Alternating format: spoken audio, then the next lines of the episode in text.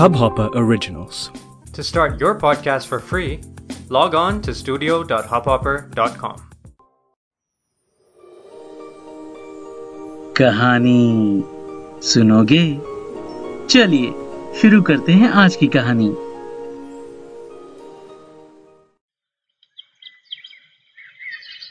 अनु अनु कुछ भी सामान जगह पे मत रख तू तुझे कितनी बार कहा कि अपनी किताबें अच्छा अपने जूते, क्यों माँ? सब अपनी जगह पे ठीक है ना? मैंने अपने गीले बालों को टॉल से पोसते हुए मुस्कुरा के पूछा, माँ ने बड़बड़ाना जारी रखा? हाँ हाँ ज़्यादा इतरा मत। एक दिन ठीक से रखने से क्या होता है? सारा दिन काम करो और इनको कुछ मत बोलो। अब हमारी मर्ज़ी नहीं चलेगी। अब बच्चे बड़े हो गए हैं। अपने बालों को ड्रायर से सुखाते हुए मैंने दोबारा कहा बस करो मम्मी, अब कितना गुस्सा करोगी? बाल थोड़े ही तो छोटे करवाए ना। माँ, भड़क गई। ये थोड़े होते हैं? ये थोड़े हैं? पूरे लड़कों से छोटे छोटे करवा लिए हैं। और ये क्या स्टाइल है भला? एक तरफ़ से लंबे बाल, दूसरी तरफ़ से आर्मी कट तू ही सबसे ज़्यादा फैशनेबल है क्या? सारे फ़ैशन की समझ तुझे है क्या? मैंने माँ को प्यार से समझाते हुए कहा, अरे माँ, ये फ़ैशन की बात नहीं है। इतनी गर्मी पड़ रही है, थोड़ा आराम रहता है। और स्कूटी पे हेलमेट लगाने में भी आसानी होती है। इट्स ऑल अबाउट कंफर्ट अच्छा ऑल अबाउट कंफर्ट माँ ने तो नक्की कहा? ये अजीबो गरीब कपड़े पहनना मेकअप ना के बराबर करना, तू बाकी लड़कियों की तरह क्यों नहीं है? मोहल्ले में सब हँसते हैं तुझ पे। ये देखो, विमला की बेटी जा रही है। ये रही जोशी जी की लाडली, अतरंगी। मैंने मुस्कुराते हुए कहा, अरे बस कर विमला, बस कर। मेरे इतना कहते ही माँ और मैं दोनों खिलखिला के हंस पड़े। कॉलेज के लिए निकलते हुए मैंने हॉले से एक एप्पल डाइनिंग टेबल से उठाया और एक बाइट लेते हुए एक बार खुद को शीशे में देखा। बॉब कट बाल, कान में छोटे से सोने के बूंदे, थोड़ी सी बेबी क्रीम गालों पे कॉटन की शर्ट ब्लू कलर वाली मेरी फेवरेट कंफर्टेबल केपरी और टेनिस शूज़ परफेक्ट माँ मुझे अभी भी घूर रही थी। मैंने दो उंगलियों से सल्यूट वाले अंदाज में माँ को बाय कहा और हेलमेट पहनती घर से बाहर की ओर चली। तभी पापा का कॉल आया। मुझे पता था तू अभी घर पे ही होगी। मम्मी तो तेरी फ़ोन उठाएगी नहीं। मुझे भी हँसी हो आई। अरे पापा, आज की क्लास का चैप्टर मैंने पिछली बार ही खत्म कर लिया था। आफ्टर ऑल हाँ ऑल अबाउट योर कंफर्ट पापा ने टूकते हुए कहा सुन आ, मेरी फ़ाइल घर पे ही रह गई है। कॉलेज जाने के पहले मुझे ऑफ़िस में देती जा। और हाँ पिछली बार की तरह नमूनी बन के मत आना। तेरे कंफर्ट वम्फर्ट ना किसी को समझ में नहीं आता। पापा ने फ़ोन कट किया और मैं वापस घर में घुसी। जब तक मम्मी को आवाज़ देती माँ फ़ाइल लेके खड़ी थी। पता है मुझे तेरा और तेरे पापा का सुबह सुबह का ड्रामा चल अभी जल्दी जा और जाते जाते दरवाज़ा बंद करती जाना। मुझे पता है कि माँ चली अब कल रात वाली सीरियल के बचे हुए एपिसोड की रीटेलीकास्ट देखने। स्कूटी निकालते निकालते मैं सोच रही थी, मेरे पहनावे से, मेरे रहने के ढंग से, मेरे तरीके से किसी को क्या दिक्कत हो सकती है? कोई दूसरा क्यों डिसाइड करेगा कि मुझे क्या पहनना है, कैसे रहना है? अब अगर मैं गर्मियों में अपने आराम वाले कपड़े पहनूं तो क्यों लोगों की भवे थन जाती हैं? मगर उसी वक्त मेरे दिमाग ने चिताया, गोलगप्पा कॉर्नर। और मैं सिहर सी गई। अभी अपने ख्यालों में ही थी कि आवाज़ आई। एक्सक्यूज मी एक्सक्यूज मी मैंने स्कूटी थामे थामे मुड़ के देखा। ओए होए, इतना खूबसूरत लड़का। जी हाँ खूबसूरत। हैंडसम नहीं। सर पे जेल से फिक्स किए बाल, ललाट पे पसीने की छोटी छोटी बूंदें, करीने से बनाई हुई दाढ़ी, गर्मी से तरबतर कुर्ता और हैं, केपरी, और साथ में सैंडल भी। लड़के ने फिर से कहा एक्सक्यूज मी मिस वो ज़रा इस एड्रेस को ढूंढ रहा हूँ सिक्सटी फाइव आनंद विहार। आनंद विहार तो शायद यही है, मगर सिक्सटी फाइव बंगलू नहीं ढूंढ पा रहा हूँ। हेलो हेलो हेलो मिस मैं थोड़ा झेप सी गई। शर्माते हुए अपनी जेब मिटाने के लिए थोड़ी रुखाई से कहने लगी, वो क्या है तुम्हारे पीछे? बंगला सिक्सटी फाइव उसने पलट के देखा नाइन्टी फाइव जगत कुंज। मैंने उसके पूछने के पहले ही कहा छः उलट के ना हो गया है, लेटर का स्क्रू भी ढीला है, उसमें रहने वाले लोगों की तरह। कहती हुई मैंने स्कूटी स्टार्ट की, और ये जा, और वो जा। स्कूटी के मिरर में देखा, वो लड़का सड़क क्रॉस कर अपने सूटकेस को थामे जगत कुंज बंगलों में चला जा रहा था। अब जगत कुंज वालों से मेरी क्या दुश्मनी है वो बाद में बताऊँगी। मेरा पूरा दिन बिज़ी रहता है। कॉलेज और क्लासेस उतनी ही जितनी ज़रूरत हो, और वो ज़रूरत मैं तय करती हूँ। बाकी का समय, कभी फोटोग्राफी क्लासेस, कभी लाइब्रेरी, कभी कराटे, या कुछ नहीं तो बस पहुँच गए नुक्कड़ नाटक करने। देखिए, यहाँ मैं एक बात क्लियर कर दूँ। मैं बिल्कुल भी ये नहीं बताना या समझाना चाहती हूँ कि ट्रेडिशनल वेज को छोड़ के ज़िंदगी जियो। पढ़ाई मत करो या फिर बस वही करो जो जी में आए। ना, मैं बस ये कहना चाहती हूँ कि चिल हर काम को करने के सौ तरीके होते हैं। बस चूज़ कर लो जो तरीका तुम्हें अच्छा लगे, जिसमें तुम्हें खुशी मिले। अच्छा ज़्यादा हो रहा है? मत मानो मेरी बात। चलो, मैं चली अपनी बॉक्सिंग क्लासेस में। शाम को करीब छह बजते बजते घर पहुँचने वाली थी। पापा थोड़े सख्त हैं इस मामले में, और मैं उनकी चिंता को समझती हूँ। उनका कहना है, बहादुर और केयरलेस होना बड़ा खतरनाक कॉम्बिनेशन है। बहादुरी और समझदारी इज़ द राइट कॉम्बिनेशन अपने गली के गोलगप्पे कॉर्नर से टर्न ले ही रही थी कि फिर गोलगप्पे वाले ठेले को देख के मुँह में पानी आ गया।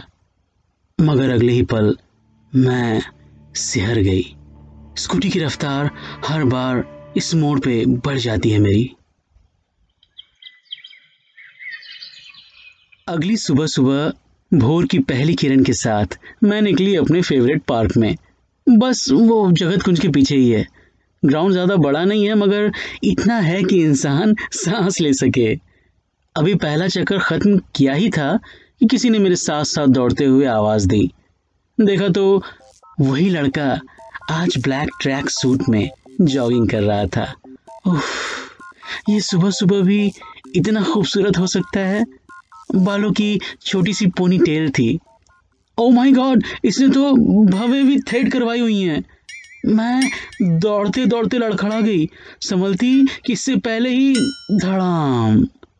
उस लड़के ने सॉरी सॉरी कहते हुए मुझे सहारा दे के उठाया। कहने लगा I am so sorry I am so sorry I didn't want to scare you कल आपको थैंक्स नहीं कर पाया था। बस कल ही इंदौर से आया हूँ और यहाँ जगत कुंज में पेइंग गेस्ट हूँ। मेरा नाम है प्रतीक। फ्रीलांसर फोटोग्राफर हूँ मैं यहाँ। मैं भी अब तक संभल चुकी थी। मैंने भी अपना हाथ बढ़ाते हुए कहा, Anu nice to meet you उसके बाद तो हम दोनों लगभग रोज ही टकराने लगे। जी हाँ टकराने लगे। ऐसा लगता था, वो मेरा पीछा कर रहा है। कभी लाइब्रेरी में, कभी कराटे क्लास। पार्क में तो लगभग रोज ही मिलते थे। मगर बात बस हाय बाय तक ही रही। उस दिन फोटोग्राफी क्लास थोड़ी देर में शुरू होने वाली थी। पता चला कि कोई नया प्रोफेशनल क्लासेस लेने आने वाला है। फ़िल्मों की तरह मैं सोच रही थी, अब कहीं वो खूबसूरत लड़का ही ना आ जाए। अरे, ये क्या? वो सामने खड़ा मुस्कुरा रहा था। अगले एक घंटे में मैं क्या पूरी क्लास बस उसे लेक्चर देते देखती रही। हम लड़कियों को तो छोड़ो, लड़के भी बिना पलक झपकाए बस उसे देख ही रहे थे। क्लास के बाद उसने मुझसे कहा, अनु, मुझे तुमने बताया नहीं कि तुम इसी कॉलेज में पढ़ती हो? मैंने देखा, क्लास के स्टूडेंट्स हमें ही घूर रहे थे। थोड़ा रुबाब बढ़ाने को मैंने कहा हाँ प्रतीक। आई मीन प्रतीक, सर, ये तो बस शौकिया है। उसने तुरंत टोका। ना ना, प्रतीक ठीक है। चलो एक एक चाय हो जाए। मुझे और क्या चाहिए था? मैं बस उसके साथ कैंटीन की ओर बढ़ चली। कैंटीन में चाय पीते पीते मैंने प्रतीक से कहा, प्रतीक, आजकल हम दोनों कुछ ज़्यादा नहीं मिल रहे हैं? को इंसिडेंटली प्रतीक हंस पड़ा। बिल्कुल नहीं। ज़्यादा मिल रहे हैं, बिल्कुल सही, मगर को इंसिडेंटली बिल्कुल नहीं। बात ऐसी है कि मेरी और तुम्हारी पसंद इस कदर मिलती है कि हमारे शौक और उन शौक को पूरा करने की जगहें लगभग एक ही हैं। अगले आधे घंटों में मैं और प्रतीक बेस्ट फ्रेंड से बन गए।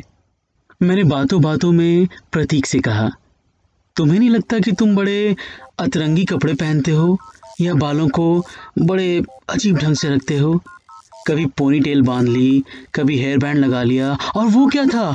भवों की थ्रेडिंग मैंने आज तक किसी भी लड़के को भवों की थ्रेडिंग करते हुए नहीं देखा है। तुम्हें डर नहीं लगता? लोग तुम्हारे बारे में क्या कहेंगे? लोग तुम्हें घूरेंगे या पीठ पीछे तुम्हारा मज़ाक उड़ाएँगे? प्रतीक ने मुस्कुराते हुए कहा, मैंने कई साल पहले इन ख्यालों को पीछे छोड़ दिया अनु। अगर दुनिया वालों की परवाह करता तो शायद अपने आप को नहीं पहचान पाता। घुटता रहता अपनी पहचान के लिए। हर बार किसी भी तरह के फॉर्म को भरते समय मेल या फीमेल में टिक करने का क्वेश्चन मुझे झकझोर देता था। मुझे समझ नहीं आता था कि मैं डिसाइड क्यों नहीं कर पा रहा हूँ। आज मैं अपनी लाइफ अपने तरीके से जी रहा हूँ। विद्रोह करके नहीं, मगर अपने आप को सशक्त और सक्षम बना के तभी प्रतीक ने हँसते हुए कहा, और मुझे नहीं पता कि मैं तुमसे इतनी सारी बातें क्यों कर रहा हूँ। शायद इसलिए क्योंकि तुम में भी वो जुनून है खुद को ढूँढने का। तुम में भी मैंने खुद की शर्तों पे जीने की लगातार कोशिश देखी है। मैं बस उसे सुने जा रही थी।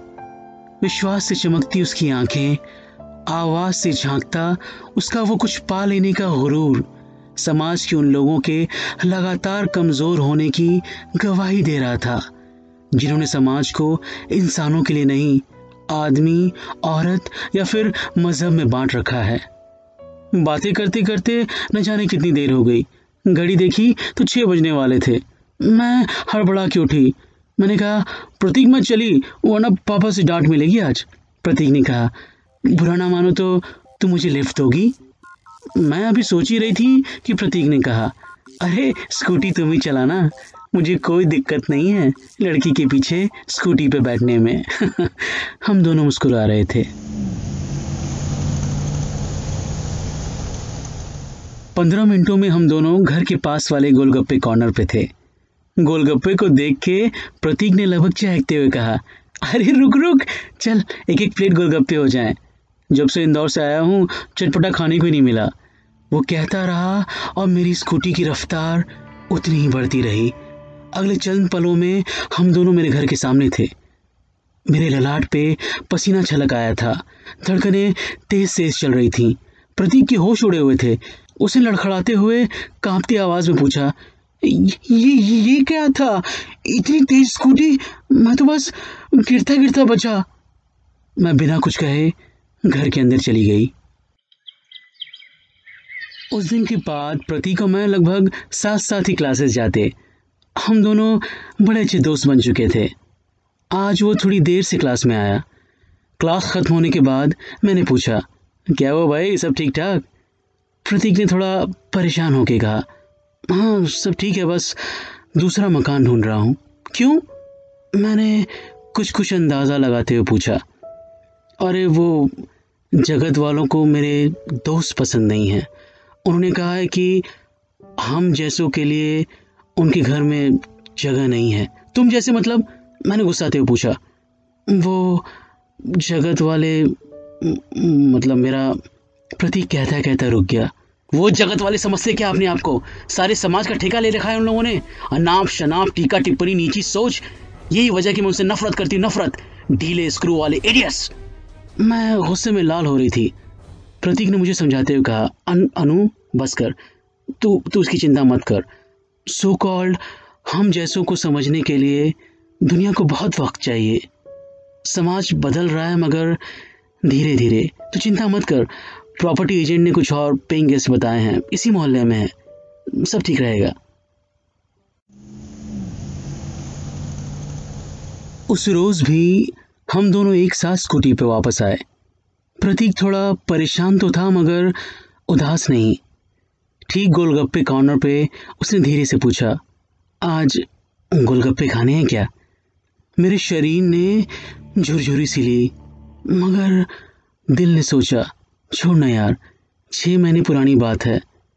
आज मन को कड़ा करके आखिरकार मैंने ठेले वाले के पास स्कूटी रोक दी।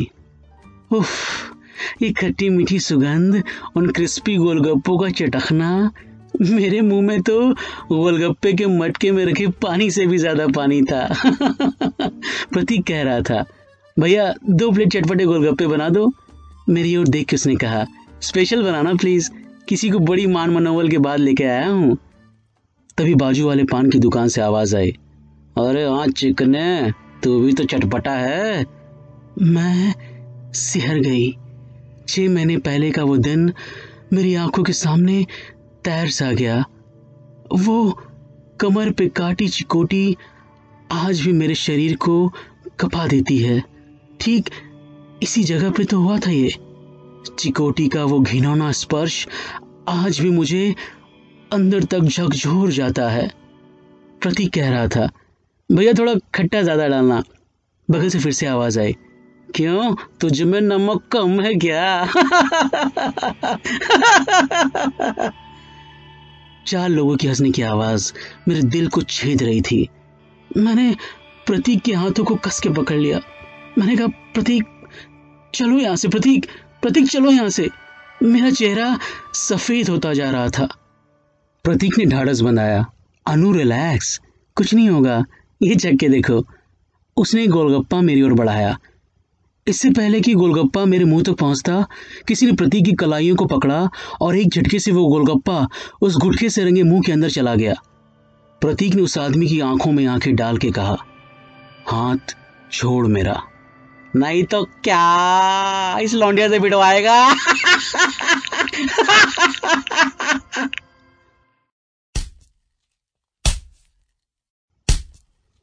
एक के बाद एक लगातार पाँच झन्नाटेदार थप्पड़ उस गुटके वाले के मुँह पे थे। उसके मुँह से गुटका नहीं, लाल खून निकल रहा था। प्रतीक कह रहा था, न जाने तुम जैसे आवारा कुत्तों को म्यूनिसिपैलिटी बाहर क्यों छोड़ देती है? उस गुटके वाले के बाकी दोस्त बड़ी तेज़ी से प्रतीक की तरफ़ बढ़े। अगले दो करारे थप्पड़ में दूसरा गुंडा ज़मीन पे था। तभी मैंने देखा, तीसरे गुंडे ने एक छोटा सा ब्लेड निकाल लिया था। वो प्रतीक की तरफ़ बढ़ा चला जा रहा था। न जाने कहाँ से मुझमें एक अजीब सा कंपन हुआ और मेरी मुठ्ठियाँ भिज गई। अगले ही पल वो ब्लेड वाला हाथ मेरे हाथों में था और ब्लेड की तेज धार तीसरे गुंडे की जांगों की नसें काट चुकी थी। मेरा अगला शिकार चौथा गुंडा, जो अगले ही पल अपने पैरों के बीच की जगह को अपने दोनों हाथों से पकड़े हुए दर्द से बिलबिलाता ज़मीन पर पड़ा था। मेरी साँसें तेज तेज चल रही थी। ये सब कुछ इतनी जल्दी हुआ था कि मुझे कुछ भी समझ में नहीं आया। अगले दो मिनटों में ही सब कुछ शांत हो चुका था। हमेशा की तरह लोग जमा हो चुके थे। कोई फ़ोन से रिकॉर्डिंग कर रहा था तो बाकी बस तमाशबीन बने हमें ही देख रहे थे। प्रतीक ने अपने पोनी टेल को ठीक करते हुए कहा, अरे वाह you met yourself just now Anu. And yes that is you good job let's celebrate भैया, गोलगप्पे थोड़ा और तीखे और चटपटे बनाना प्लीज़ मज़ा तो अब आएगा। मैं भी मुस्कुरा रही थी। आज मेरे चेहरे और आँखों में ठीक प्रतीक वाला विश्वास और गुरूर था। बस, ये थी आज की कहानी। जल्दी मिलेंगे अगली कहानी के साथ आपके फुर्सत के पलों में। अच्छा सुनिए, वो बस लाइक और शेयर मत भूलिएगा ओके इस हब हॉपर ओरिजिनल को सुनने के लिए आपका शुक्रिया। अगर आप भी अपना पॉडकास्ट लॉन्च करना चाहते हैं तो हब हॉपर स्टूडियो वेबसाइट पे रजिस्टर करें और एक मिनट के अंदर अंदर अपना खुद का पॉडकास्ट लॉन्च करें। यही नहीं स्टूडियो देता है आपको पूरी आज़ादी कहीं भी, कभी भी अपना पॉडकास्ट लॉन्च करने की सिर्फ़ तीन आसान स्टेप्स में। तो साथ में अपना पॉडकास्ट शुरू करने के लिए तैयार। Just hop on Hubhopper simply content